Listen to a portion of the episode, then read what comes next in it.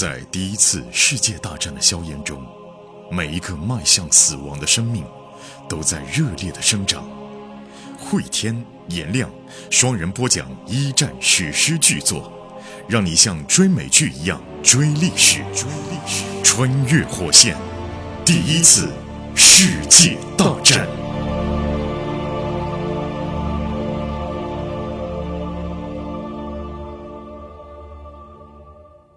穿越火线一战，各位好，我是颜亮，我是汇天。前情回顾啊，微观来说的话，时间线来到了一九一六年的夏天，我们的主人公之一比利跟家人做了一次算是诀别吧，啊、家人也不知道能不能回来啊。嗯、上集很多人说听哭了的，也确实比利跟这个父亲的那段对话，就让人很还是很感慨的啊。准备要上战场了。我们再开个上帝视角，一九一六年的夏天，战争格局上的是英法联军觉得决战的时候快到了。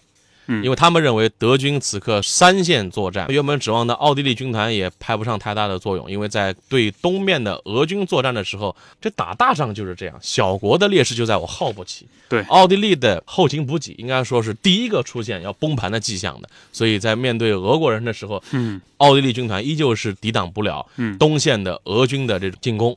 那么这时候德军必须要调领一部分兵力去跟东线俄军作战，那这个时候英法联军觉得应该可以把德国人从法国的国境上给赶出去了啊！呃、要看到沃尔特他看到的世界了，德国人的视角了、啊。对，索姆河，索姆河呢自东而西横穿法国，流向大海。战争的前线呢，由此是由北向南慢慢的延伸。在南边，法国部队是控制着盟军的战线，一直延到了瑞士。你就想这个战壕挖的有多长吧。在北部，大部分军队来自于英国或者呢英联邦国家。啊，英联邦国家来自于世界各地。我们前文说还讲到，还来了一个印度军团呢，包括新西兰军团，对，澳大利亚军团，嗯、他们类似于像秦王去了嘛，加拿大军团都来了、啊，都来了。呃，从沃尔特的角度往前看啊，山脉是一直向北绵延了三十多公里，在这个地区呢，德国的战壕一直挖到了山坡上。沃尔特就在一个壕沟里面用高倍数的双筒望远镜向下瞭望英军的阵地，大家一直在对峙嘛。六月份，这是一个阳光灿烂的日子啊，耳边传来阵阵的鸟鸣，附近还有一个没有遭到炮击的果园，苹果花开满了枝头。你看人类啊，数以百万计的屠杀自己的同类。大多数的地面已经变成了布满弹坑和铁丝网的废墟，只有这一块地方就像伊甸园一样。嗯，所以沃尔特就想呢，你看我们人啊，这种动物真是世界上绝无仅有，我们居然这样的能够毁灭世界，有点宗教的意义啊。对，就是基督教里边苹果园里边跟人的起源有关嘛。嗯，而这个残酷的战争当中，唯一还开着花的就是一棵苹果树了。对了，沃尔特就想啊，也许有朝一日咱们人就自己把自己打绝了，把世界留给鸟，留给树，也许这是最好的一种结果。嗯、啊，当然，没有人类的不是外星人，是我们自己、啊、自己啊。当然了，这个思绪呢，瞬间又回到了现实。沃尔特他毕竟是一个军官啊，他就咂摸着现在居高临下的种种优势。英国人就必须向山上进攻，这个难度是很大的。而在山上呢，能够将英英国人的行动啊，来个一览无余。沃尔特现在很确定，英国人肯定要策划一次重大进攻。你看嘛，几个月以来啊，英国人他已经大大的改善了山脚下的铁路和公路的设施，在山山顶上能看得到的。现在他们用补给线运来了好多数一百挺的重型的枪炮，都能够看得到几千匹马、几万名士兵就不停的在那儿忙忙碌碌搬东西。前线的后方呢，卡车、火车源源不断的向前方丢下满满的弹药箱、水桶、干草。沃尔特把望远镜啊对准了通信支队。在那个通信支队呢，呃，就英国人那边啊，正在挖一条窄沟，巨大的线盘正在埋设，毫无疑问正在这儿铺电话线。所以英国人已经抱定了必胜的信念，是志在必得。沃尔特就冷静而忧心忡忡地想啊，你看啊，调动兵力花费了这么多的巨大的财力和物力，按英国的政体呢，你干了这么大的事儿，最后得有个考核啊。如果说你干了这个事儿，最后又没结果，那政府就要吃瓜烙，就要被议会问责。所以英国政府肯定要赌上这场战争，呃，就赌在这场战役里头，希望依次决定胜负。德国人也判断，哎，英国人把决战的地点选在了索姆河。索姆河，对了，呃，沃尔特心说嘛，凡事总得有个了，和莫代分开那么长时间了，不管是胜还是败，哎呀，赶快就把这个呃谜底揭开。对大家都有好处吧？他他们其实有机会去转移自己的主力的啊，对，也许可以不在索姆河决一死战。但是呢，从目前的地形守势来讲，德国人的攻势已经，他们也觉得我们守的是非常的完美了。对啊，我们也不怕在这个地方跟你们来一场大决战，这事总得了吧？就是总得了，总得了啊！嗯，就在这儿吧，挺好啊。沃尔特呢，看着英国人的壕沟啊，另外呢，也想着莫代。每次想莫代，他就把自己的钱包打开，把里面一张照片拿出来。那张照片是从杂志上剪下来的。德国那边拿到了一些英国那边缴回来的杂志嘛，有一个杂志叫《上流杂志》。啊，上流杂志封面上就是莫代女勋爵，因为莫代是个名人嘞。嗯，嗯，哎，然后呃，上面还有标题呢，莫代勋爵永远引领时尚。所以沃尔特悄悄就把这个照片给剪下来塞钱包里头了。一般来讲，我告诉你啊，就是在战争片里边啊，嗯，给战友看自己爱人照片，这人离领盒饭就不远了，嗯，知道吗？所以不能随便把照片给自己战友看啊。对，给你看，这是我老婆。哎呀，我战争回去以后要养个羊之类的，我要捕虾之类的。基本上下一场打，基本上下一场他就要他就要领盒饭了啊。上坟的时候有他一相片。哎，还好这个沃尔特现在没有把这个照片给给战友看啊。对，呃，沃尔特他就想啊，不知道英国人缺不缺吃的，反正德国这边够呛，连续两年啊没有从海上有货物进港了，因为英国一直在封锁嘛。英国源源不断的从美国那边得到供应，德国潜艇呢不时的就袭击大西洋上往来的货船，但是统帅部受到了美国方面的压力，前文也讲的，就没有实施那种所谓的无限制潜艇战。哎，这边几个小信息大家记住啊，一个呢就是德国的补给已经出现问题了。德国作为同盟国一方最强的一个。这个军事大国补给都出问题，你想想他的他的同盟国目前的补给是更糟糕的。是啊，再一个就是目前在海面上，因为在海洋以上，英国人几乎是把控了局面，那德国人只能把战局转到海面以下，就是在潜艇战方面他们是领先世界的。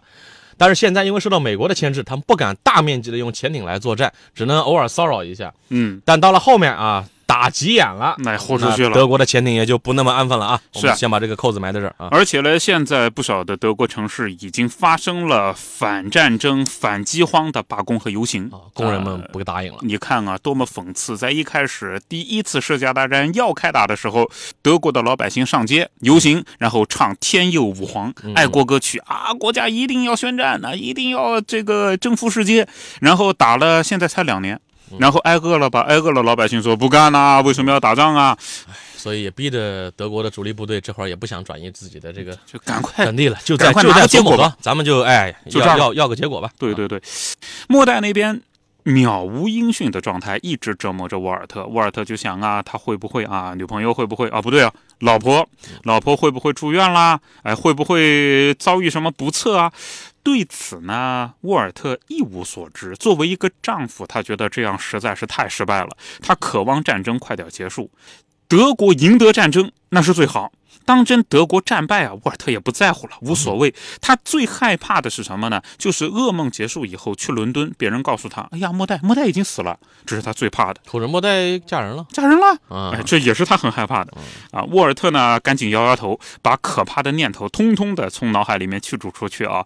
呃，眼下必须要工作，放低目标，将焦距呢调整到近处的景物，观察一下德国一侧无人区的铁丝网防线。这个防线一共有。两道，每道近五米宽，铁丝网用铁桩啊牢牢的钉死在地上，很难移动的，十分的坚固，十分的可靠。就算是炮弹直接落在上头，都未必能够炸得开。哎、这个事情大家注意啊，哎、德国人的这个军事工业真的是非常强，很厉害。不管是他们安插的这个铁丝网，还是他们挖的战壕，防御在当时来看世界一流啊。对，铁丝网架在那儿。炮弹扎上去，依然能够保持原来的防御能力啊！对啊，呃，沃尔特接着从山顶上的瞭望哨呢，就往下走，走到战壕里面再看看啊。这个战壕的位置其实不太好，因为半山腰。别人的炮火极容易就瞄准你的战壕，所以这边战壕挖得非常深，挖了七八米深啊。两层楼。对，就是打仗的时候呢有梯子，你爬到上面去，然后在那边跟人家打。但是你如果炮弹直接砸的话吧，你砸到上半截，人在下面，人也没事儿，很到位了。这些细节大家都一定要知道啊，因为德国人的防御工事做得非常好，这也给英军造成了极大的误判。对。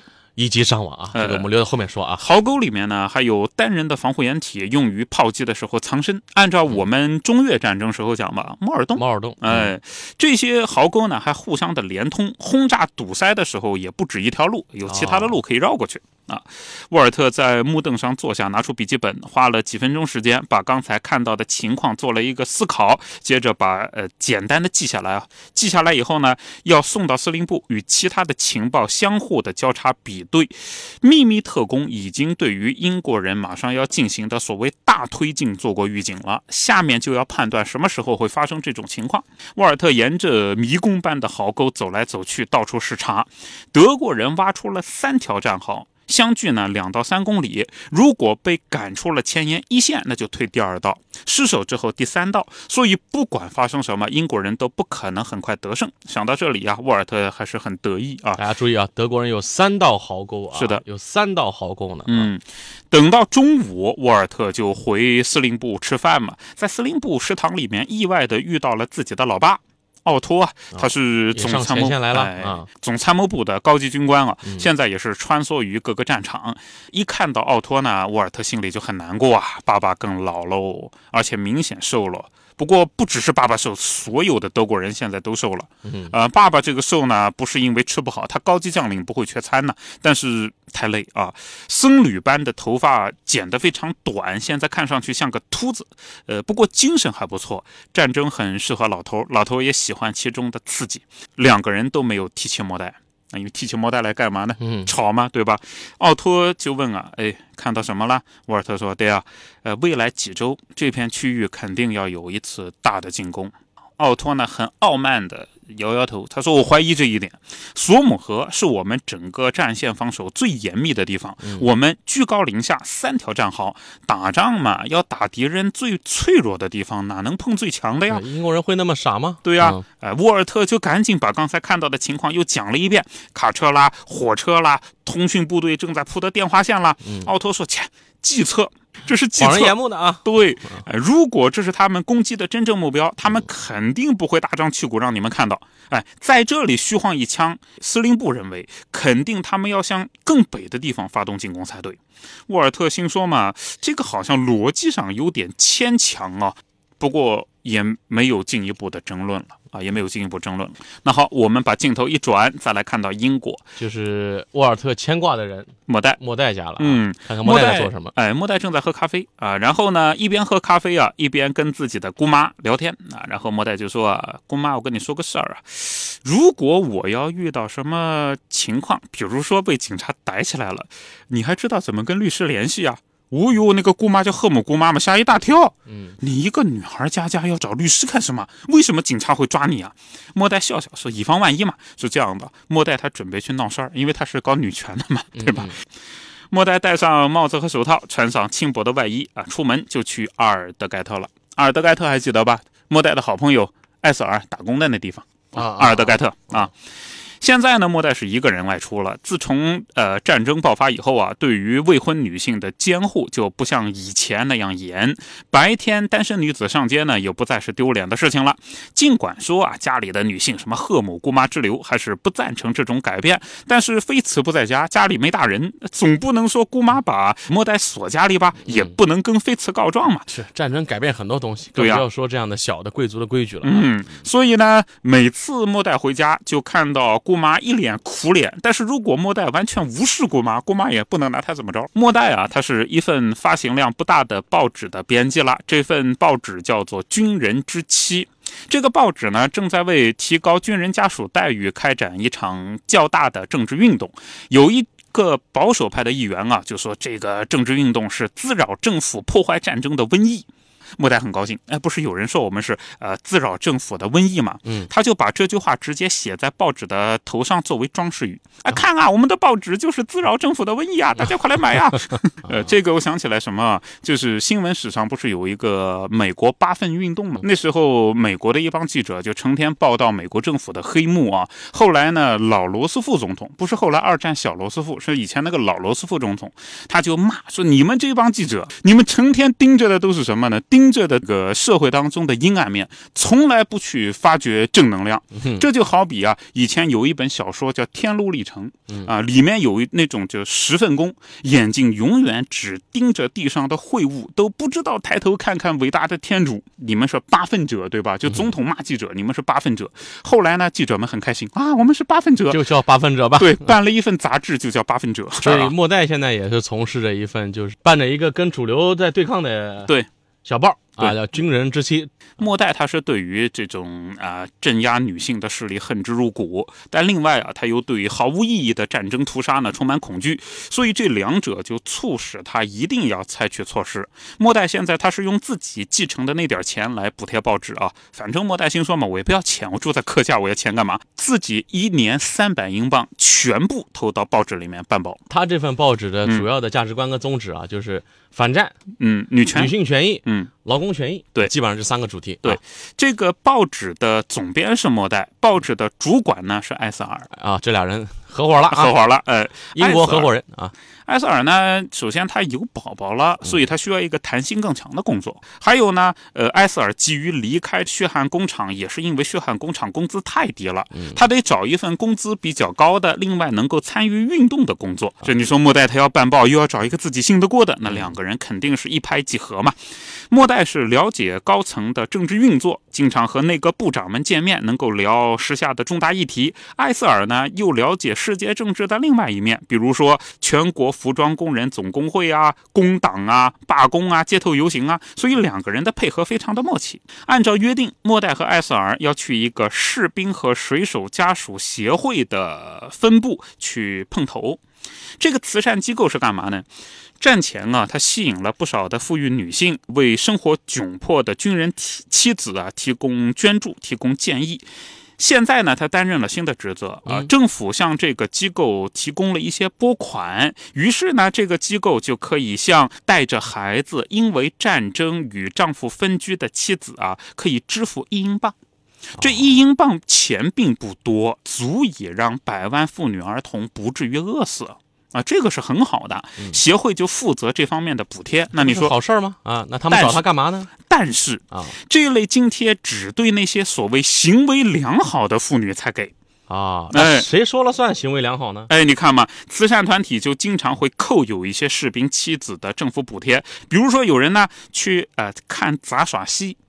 进酒吧喝杜松子酒，跟其他男人聊个天儿，哎，然后被这个所谓的慈善团体发现了以后，他就扣你的政府补贴啊。那因为这件事嘛，把莫代他们惹火了嘛。本来是个慈善机构，对，获得了政府的补贴，就可以向军人的军人妻子军人妻子们去发放一些补贴的。对啊，但是他又存在一个叫风化委员会，嗯，就他们来判断，觉得你的行为不检点，有伤风化，那我就停止给你补助。就这点上，让莫代跟埃塞尔觉得你凭什么对别人的女性的行为认为是不检点的、啊、他们要去找他们去了啊。那么他们到底会跟这个慈善机构发生怎样的争执吧？到底他会不会真的因为这个事儿成为政治犯被警察带走，我们在下集当中跟各位来描述。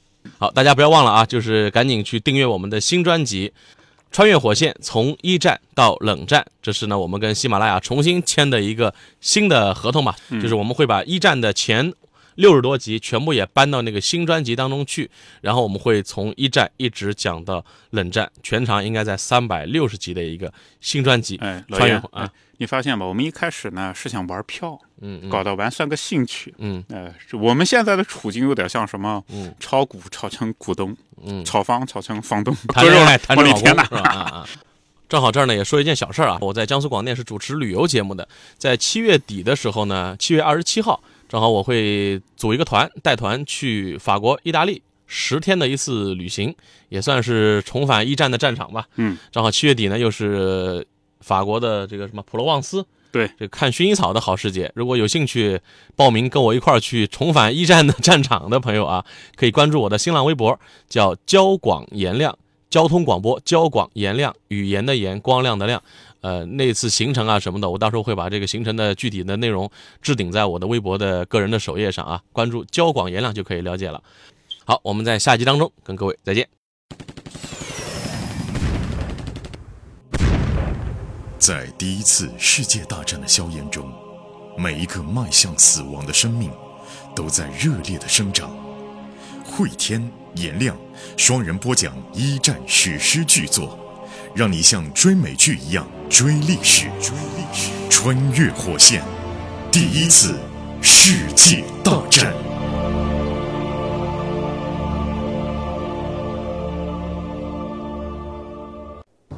节目的最后，告知大家一个好消息，继一战后汇天颜亮的两档新节目《永恒的边缘》冷战的权力游戏，还有《世界的凛冬》二战的权力游戏都已经上线。从一战的硝烟弥漫到冷战的两极对抗，二十世纪人类的故事得以完美落幕。大家可以在喜马拉雅搜索冷战、二战即可找到新节目。同时我们还组建了高级 V I P 群，您可以添加火线助手拉您入群，微信号就是火线的全拼加二零二，也就是火线二零二。汇天和颜亮老师会在群内与大家交流，同时群里也会发送各种福利、新节目抢先听、节目周边等等，我们在群里等你。